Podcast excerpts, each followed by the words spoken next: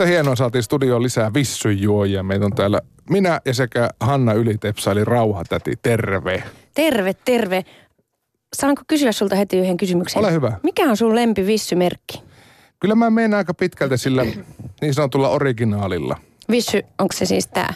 No kun, Ei kun ei, se ei ole kun tämä. se on nimenomaan se, mikä sulla on. Tää. Joo, joo, joo. Vissy Original. Ei varmaan saisi mainostaa, mutta kun mä mun on pakko sanoa, että tää on munkin lemppari Vissy. Ihan ehdottomasti. Meillä oli joskus semmoinen, mä muista muistaakseni oli, oli joku tämmöinen, äh, netissä levisi semmoinen kaljajuontihaaste tai joku. Että kuinka nopeasti pystyy ihmiset juomaan pullollisen olutta tai tuopillisen olutta. Okei. Okay. Niin me yritettiin silloisella työpaikalla, mutta ei tietenkään voitu vetää olutta työaikana. Me otettiin nimenomaan vissyhaaste ja sen piti olla tätä kaikkein väkevintä. Okei. Okay. Ja mä en siihen aikaan hirveästi juonut vissyä, mutta kaikkien yllätykseni mä tyhjensin puolen litran pullon johonkin kahdeksaan sekuntiin. Ja sitä tuli vähän kyllä nenästä, vähän tuli nenästä pihalle, mutta eikö näin niin kuin toista vissyjuojaa lämmitä tällainen tieto? että- Sanattomaksi kyllä nyt vettää tämä, tuota, tie, tämä tieto. No niin, mutta mennään nyt sitten ihan vissyn voimalla täällä kaikille vaan tiedoksi. Ja Rauhatäti eli äh, Hanna Ylitepsa, äh, muusikko, taiteilija, mitä kaikkea susta voikaan käyttää, räppäri. Tanssinopettaja myös. Niin, sit se on, se on, se on mihin sut on koulutettu. Se on mun siviiliammatti. no niin, mutta sitten kun ö, pimeys laskeutuu ja, ja kaupungin varjot pitenevät, niin silloin rauhatäti astuu yleensä kuvioihin. Kyllä, mukaan. kyllä just näin. Mistä muuten tulee rauhatäti-nimi? No alun perin se tulee setäni vaimosta rauhatätistä. Eli sulla on oikeasti rauhaniminen täti? On, Joo. kyllä. Ja rauhatäti on semmoinen hahmo, että hän, hän, häntä jotenkin aina olen arvostanut varsinkin nuorempana hänen niin puheellisia lahjoja ja semmoista Lapin, Lapin puhetyyliä, niin en minä tiedä, joku päähänpisto se oli, että jos minusta tulisi räppäri, olisin rauhatäti.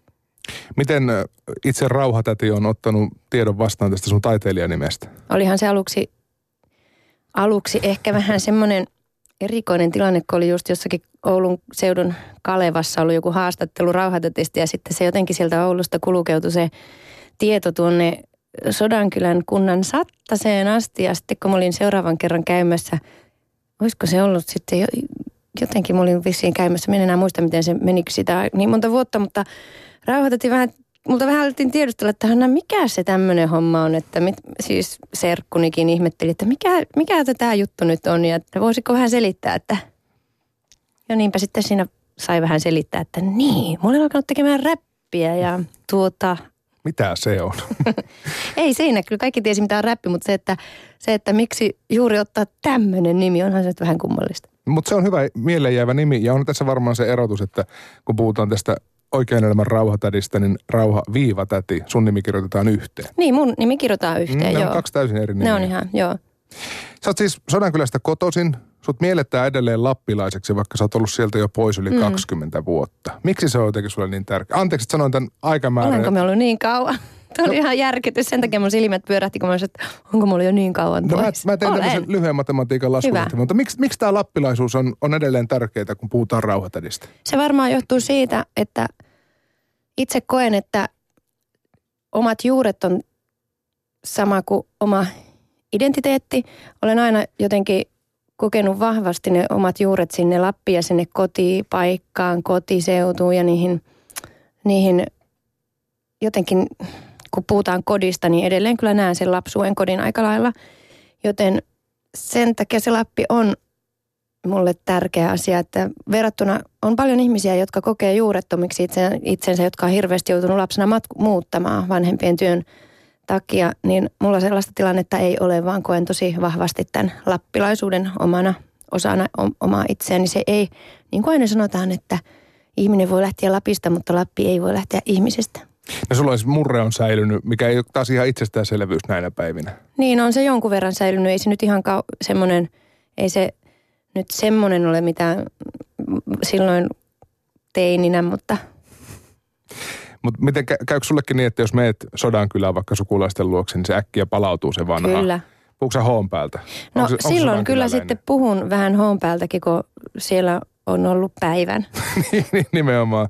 Tai Mutta se on se, mikä ensimmäisenä itse asiassa lähtee, että se hoon päältä puhuminen on ensimmäinen asia, mikä, mikä hiipuu, kun tulee takaisin tänne.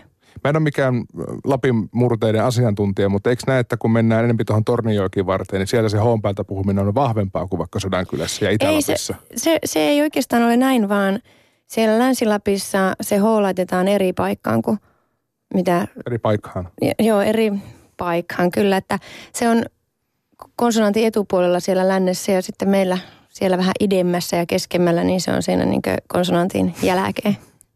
Millainen paikka Sodankylä oli kasvaa?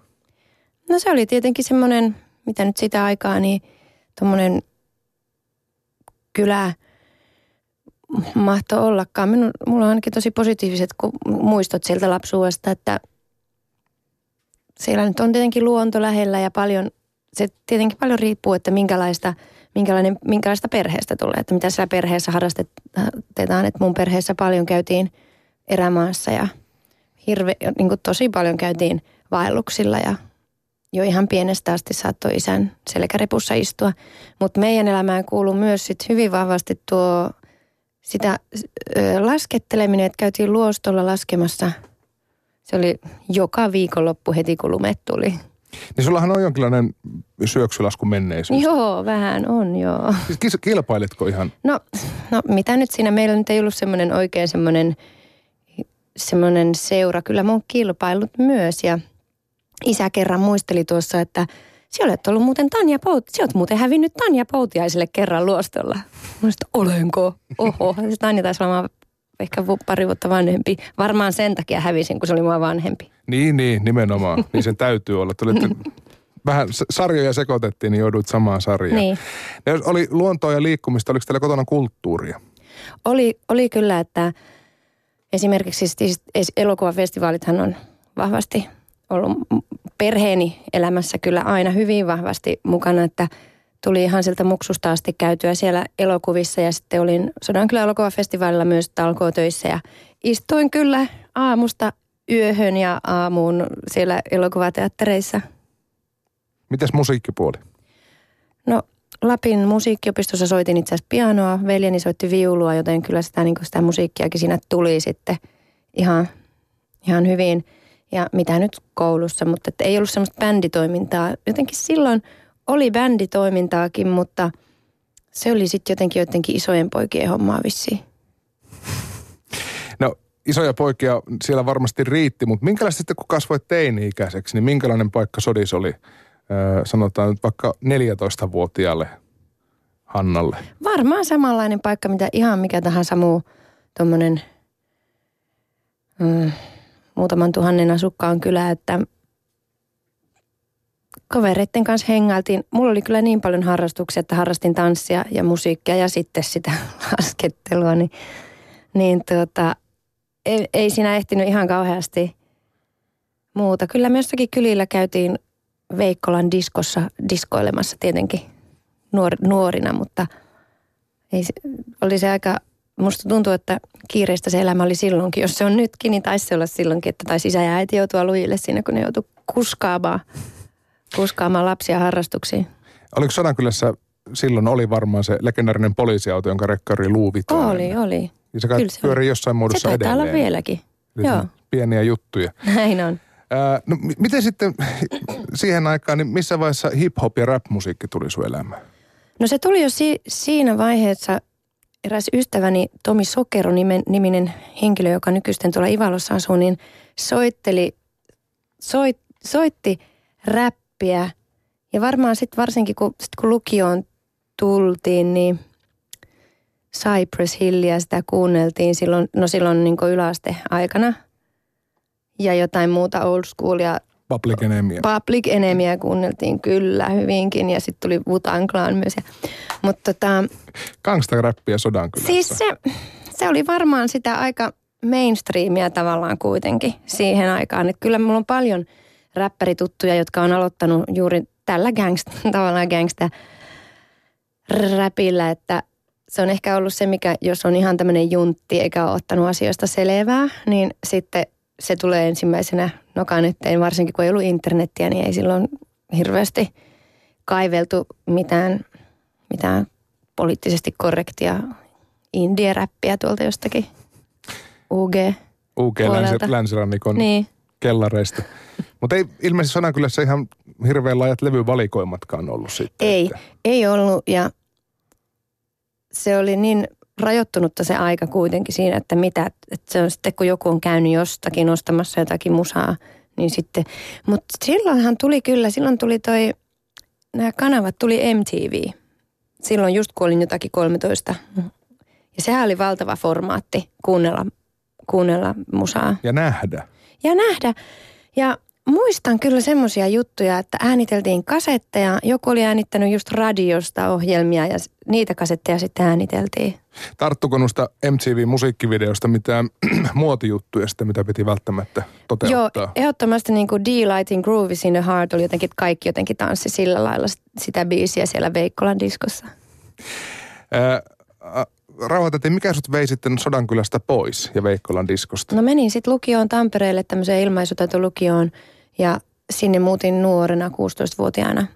Ja siellä sitten oli tarkoitus vähän treenata tuota tanssia siihen malliin, että pääsis opiskelemaan sitä.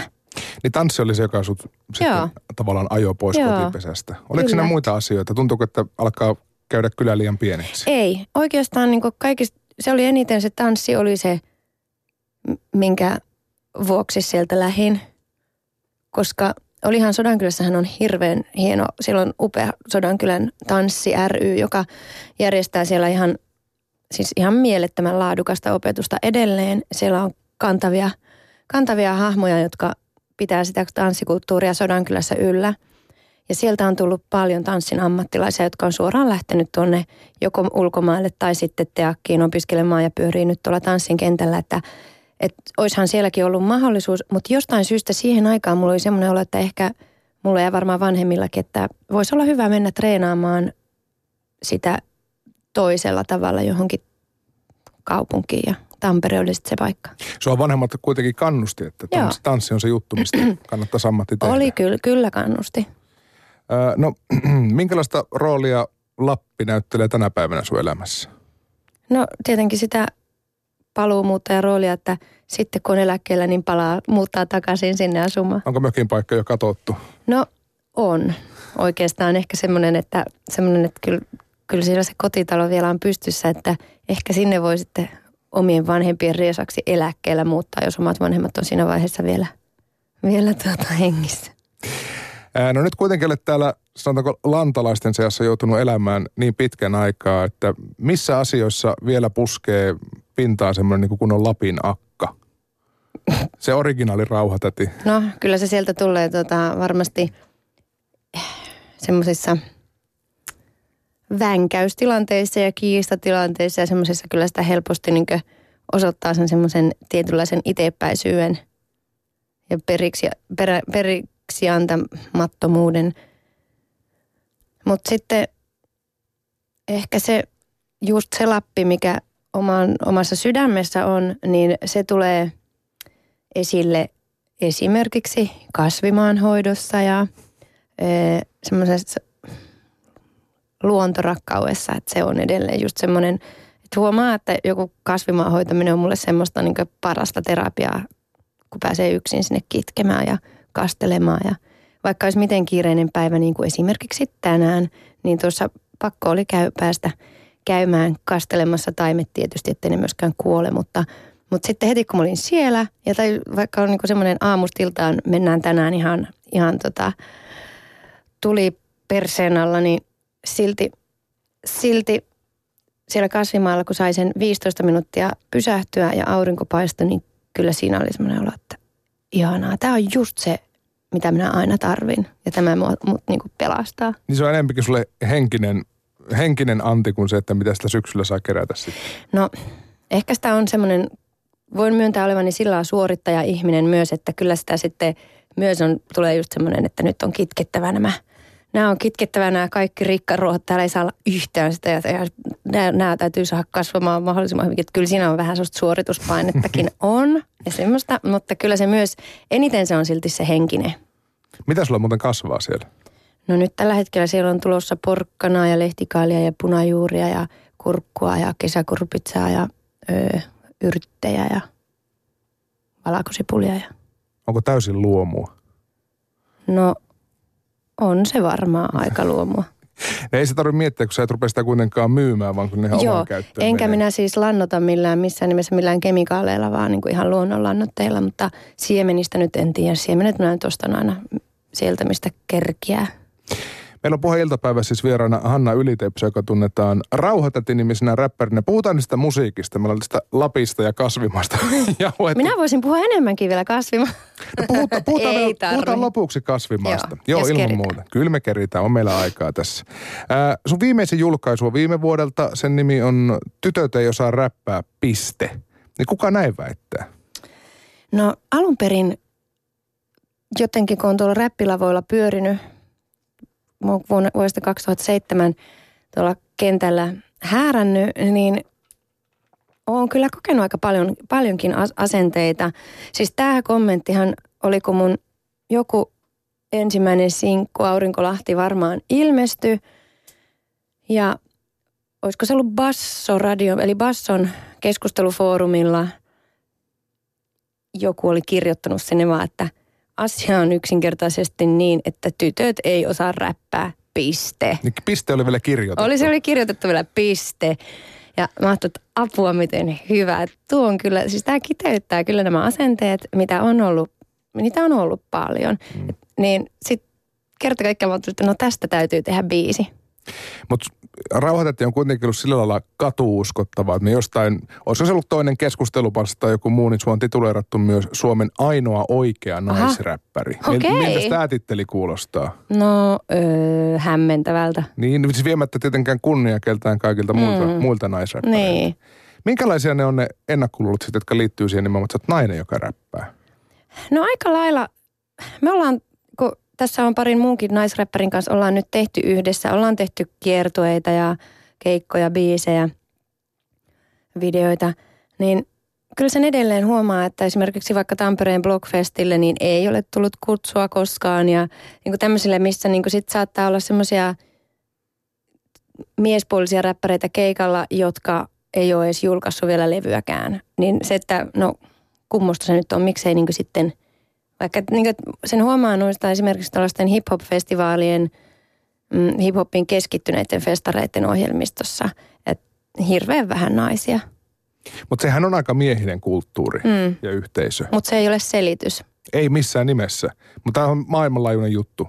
Ei On. sekään ole selitys. Mutta Ei, silti. mutta, mutta tota, kyllä naisräppäreitä on aivan pilvin pimein. No yksi niistä on MC Pyhä Lehmä, jonka kanssa Joo, teet yhteistyötä. kyllä. Miten teidän yhteistyö alkoi? No se alkoi sillä lailla, että me just puhuttiin siitä, kumpi se nyt oli, joka otti yhteyttä. Just me siitä puhuttiin, mutta nyt me en muista kumpi meistä toinen otti yhteyttä, että tehdään yhdessä biisi. Ja sitten me tavattiin ja huomattiin, että tämähän on tarkoitettu näin menemään. Ja sielut kyllä heti kohtasivat ja huomattiin, että yhdessä niin tässä, tässä tota harmoniassa tehdään enemmänkin biisejä. Ja myös, että voidaan tehdä kimpassa keikkoja ja tuplailla toisiamme ja, ja fiittailla puolin ja toisin. Ja se on ollut todella hedelmällinen yhteistyö. Pyhälehmän kanssa on ihan mahtava tehdä, tehdä töitä, koska mulla on jotenkin aika lailla samalla aaltopituudella ollaan. Teidän yhteistyö on vienyt teidät myös ulkomaille. Mä kattelin tuossa sun päättyneen kevään keikkakalenteri. Se oli useampikin keikka, joka päättyi siis EST, eli Viron puolella olette Hmm, Joo, käynyt. kyllä. Meillä on Virossa alkanut nyt tämmöinen jotenkin, sie- sie- siellä on alkanut semmoinen suosiollinen aika, että oltiin Tallinn Music Weekillä. Sitä ennen mä oon ollut y- yksin Virossa keikalla pari kertaa, mutta Tallinn Music Weekillä meillä oli ihana, todella antoisa, antoisa keikka. Ja siitä kyllä sitten tuli paljon kiinnostusta järjestää lisää sinne kiertuetta siis virolaisilla, Latvia, Riika, äh, Latvia, Liettua myös, niin tota, si, sieltä päin oltiin myös hyvin kiinnostuneita. Te siis räppäätte suomeksi, niin kuin teidän biisit kuuluu, niin Mm. miten tämä kielimuuri, pitääkö selittää heille, että mistä nyt räpäätään? Ilmeisesti se ei nyt sitten ole niin, ilmeisesti se ei sitten ole ollut niin merkittävä asia. Se olikin just mielenkiintoista mun mielestä, että kuinka, kuinka tämä nyt voi täällä näin menestyä, että eihän me, miten, mi, miten nämä edes tajuaa tästä mitään. Mutta, mutta ilmeisesti se meidän, meitä on yleensä kolme naista lavalla. Meillä on mun ja minun ja Lehemän lisäksi on myös tuo Heidi Kiviharju, joka on semmoinen todella kovan luokan laulaja, souli, jatsi, kirkuja, niin hän, hän kun on siinä vielä mukana, niin meitä on kolme ämmää siellä tätä aika kovalla volyymilla vetämässä, niin se varmaan, se varmaan sitten on, mikä on riittänyt. Niin, se on kansainvälistä, kun kolme mm. naista huutaa yhtä aikaa. On, se on kansainvälistä. kieli. Se on todella kansainvälistä. Minkälainen ennakkokuva sulla oli ylipäätään Viron rap- ja hip-hop-kulttuurista? No on kyllä ollut vähän semmoista kuvaa, että, että kyllä siellä, siellähän on tosi aktiivista ja siellä on monenlaista. Olen tutustunut muutamiin artisteihin jonkun verran. Def Rady ja Tom, se on Tommy Boy ja tällaisia, jotka on kyllä ihan tosi hauskoja, hauska-oloisia tyyppejä. Mitä sieltä kannattaisi tuoda Suomeen? No esimerkiksi nuo edeltä mainitsemat artistit. no miten sitten, onko virolaisia naisräppäreitä? En tunne kyllä yhtään. Eli jälleen kerran tämä miehisyyden rakenne siinä vähän kasvaa. Mutta sä voit ruveta coachaamaan, koska siis rauhoitatti, sä et mm. sunkaan pidä kynttilää vakaan alla räpin tai runouden suhteen, vaan järjestät siis työpajoja, jossa, jossa jaat tietoa ja taitoa eteenpäin. Niin millaisia, millaisia työpajoja sulla on ollut? No mulla on ollut hyvin monenlaisia. Aloitin sen sillä, kun musta tuntuu, että no, tuolla monissa räppityöpajoissa, mitä on nuorisoasian keskuksen tiloissa, niin ni, ni, ni, niissä käy hirveän vähän tyttöjä. Ja sitten mua alkoi kiinnostaa tuo Helsingin tyttöjen talo ja sinne sitten otinkin yhteyttä, että voisiko tänne tulla pitämään räppityöpajaa tytöille. Ja sieltähän se sitten lähti ja, ja tota, sen jälkeen olen pitänyt niin aika laajastikin erilaisille tyttöryhmille, koska musta niin jotenkin huomaa, että tytöt on sen verran ujoja lähtemään, että sitten kun siellä on kauheasti niitä poikia, jotka on kuitenkin paljon parempia kuin menimme. Ei uskalleta mennä sinne räppityöpajaan, kun en mä kehtaa, kun mä mokaan heti. Ja siis tämä on se aika usein. Niin sitten mä ajattelin, että pitää tytöille järjestää omia, omat pajat sitten. Ja se olikin tosi antoisaa molemmin puolin. Ja sitten huomasin, koska mä oon kuitenkin 16 vuotta opettanut tanssia, niin mulla on jonkunlainen pedagoginen näkemys jo alkaa olla tuossa. Niin sitten huomasin, että kyllähän tämä täytyy tämä opettaminen siirtää myös tonne räpin, räppihommiin. Ja siitä sitten olenkin laajentanut monenlaisille erityisryhmille. Että mulla erityisesti kiinnostaa semmoiset erityisryhmät ja sitten sen rap, räppityöpajan ja sen tekemisen, semmoisen yhteisöllisen tekemisen kautta niin semmoinen voimaantuminen ja oman äänen löytäminen.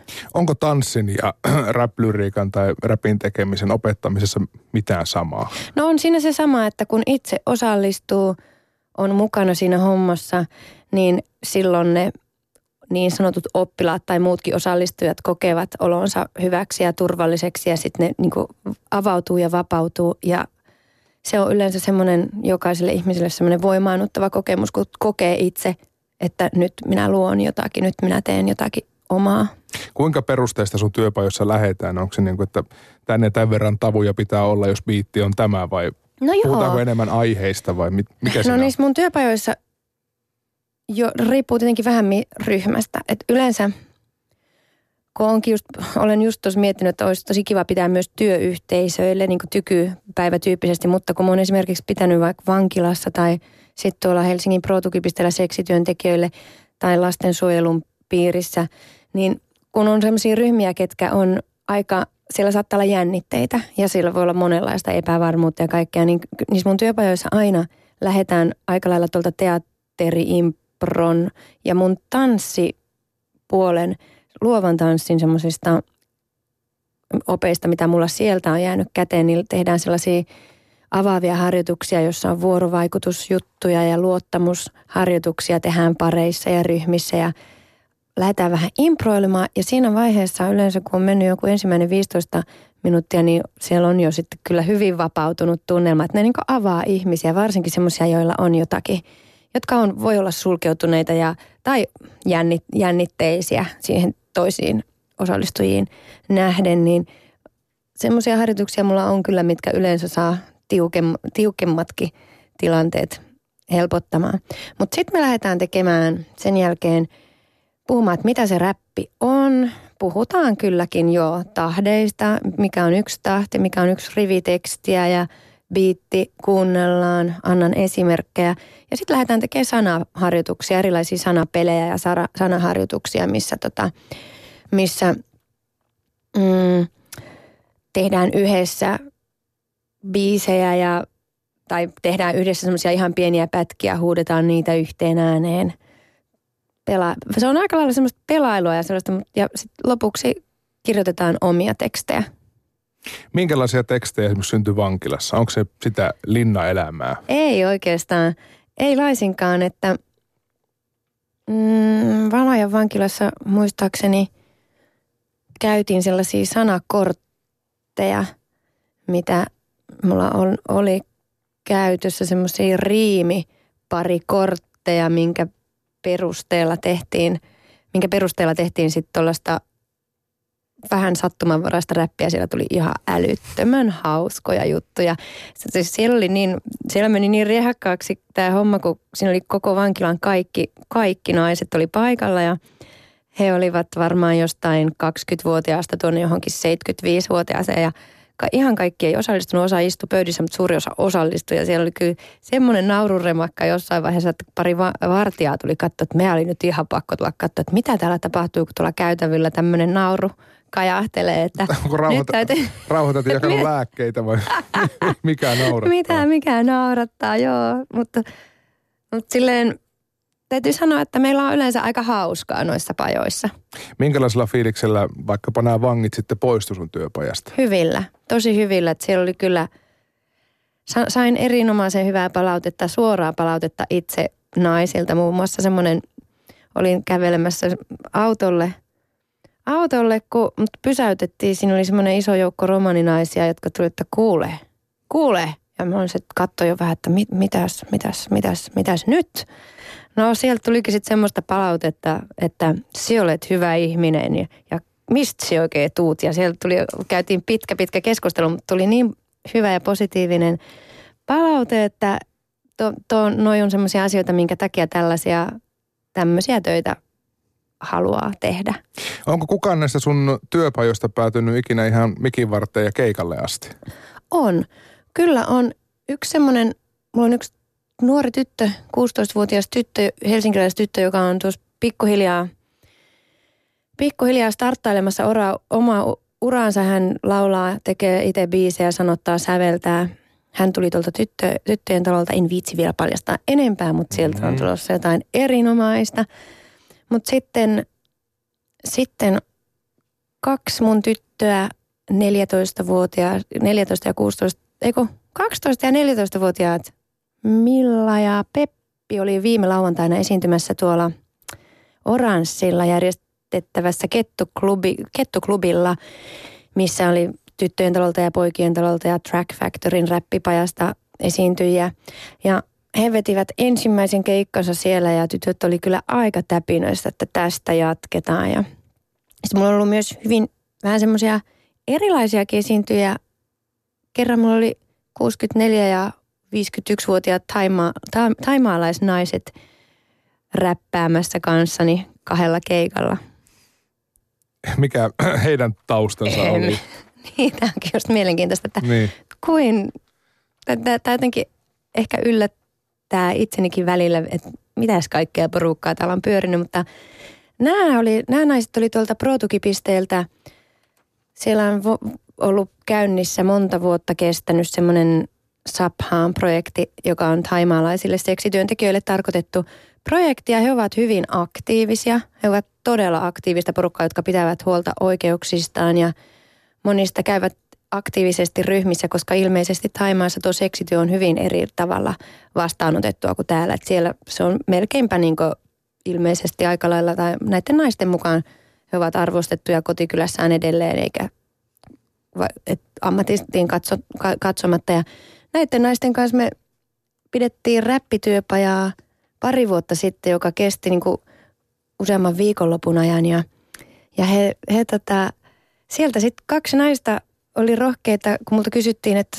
pääsisittekö Pro-tukipisteen 25-vuotisjuhlaan keikalle, että lähtisinkö minä keikalle ja lähtisikö niistä naisista joku. Ja nämä kaksi rohkeita naista sitten oman kirjoittamansa biisin tain kielellä räppi räppäsi siellä keikalla ja minä tuplasin heitä myös thain kielellä, opettelin thaiksi räppäämään heidän kanssaan ja mehän siellä biisi vedettiin ja sen jälkeen saatiin toinenkin keikkatarjous, että nämä haikut pääsivät yhteen erääseen toiseenkin hienoon iltaan no niin. keikalle. Että kyllä se oli, siis voin sanoa, että siinä kohtaa, koska nämä naiset oli sellaisia, että kun ne oli siellä työpajassa, niin palaute oli sellaista, että ensimmäistä kertaa elämässäni minusta tuntuu siltä, että se mitä ajattelen on tärkeää.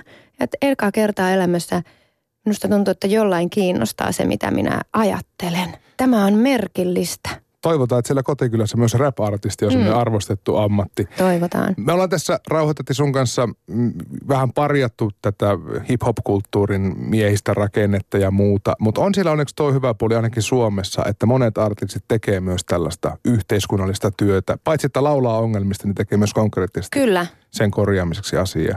Me ei enää ehditä puhua sun kasvimasta. Mä oon tosi pahoillani. Ei se Mehän puhuttiin siitä jo. Me puhuttiin ja sitä, sen kasvua voi seurata Rauhatani Facebook-sivuilta. Kyllä. Kiitos kun pääsit käymään. Hei, kiitos oikein paljon.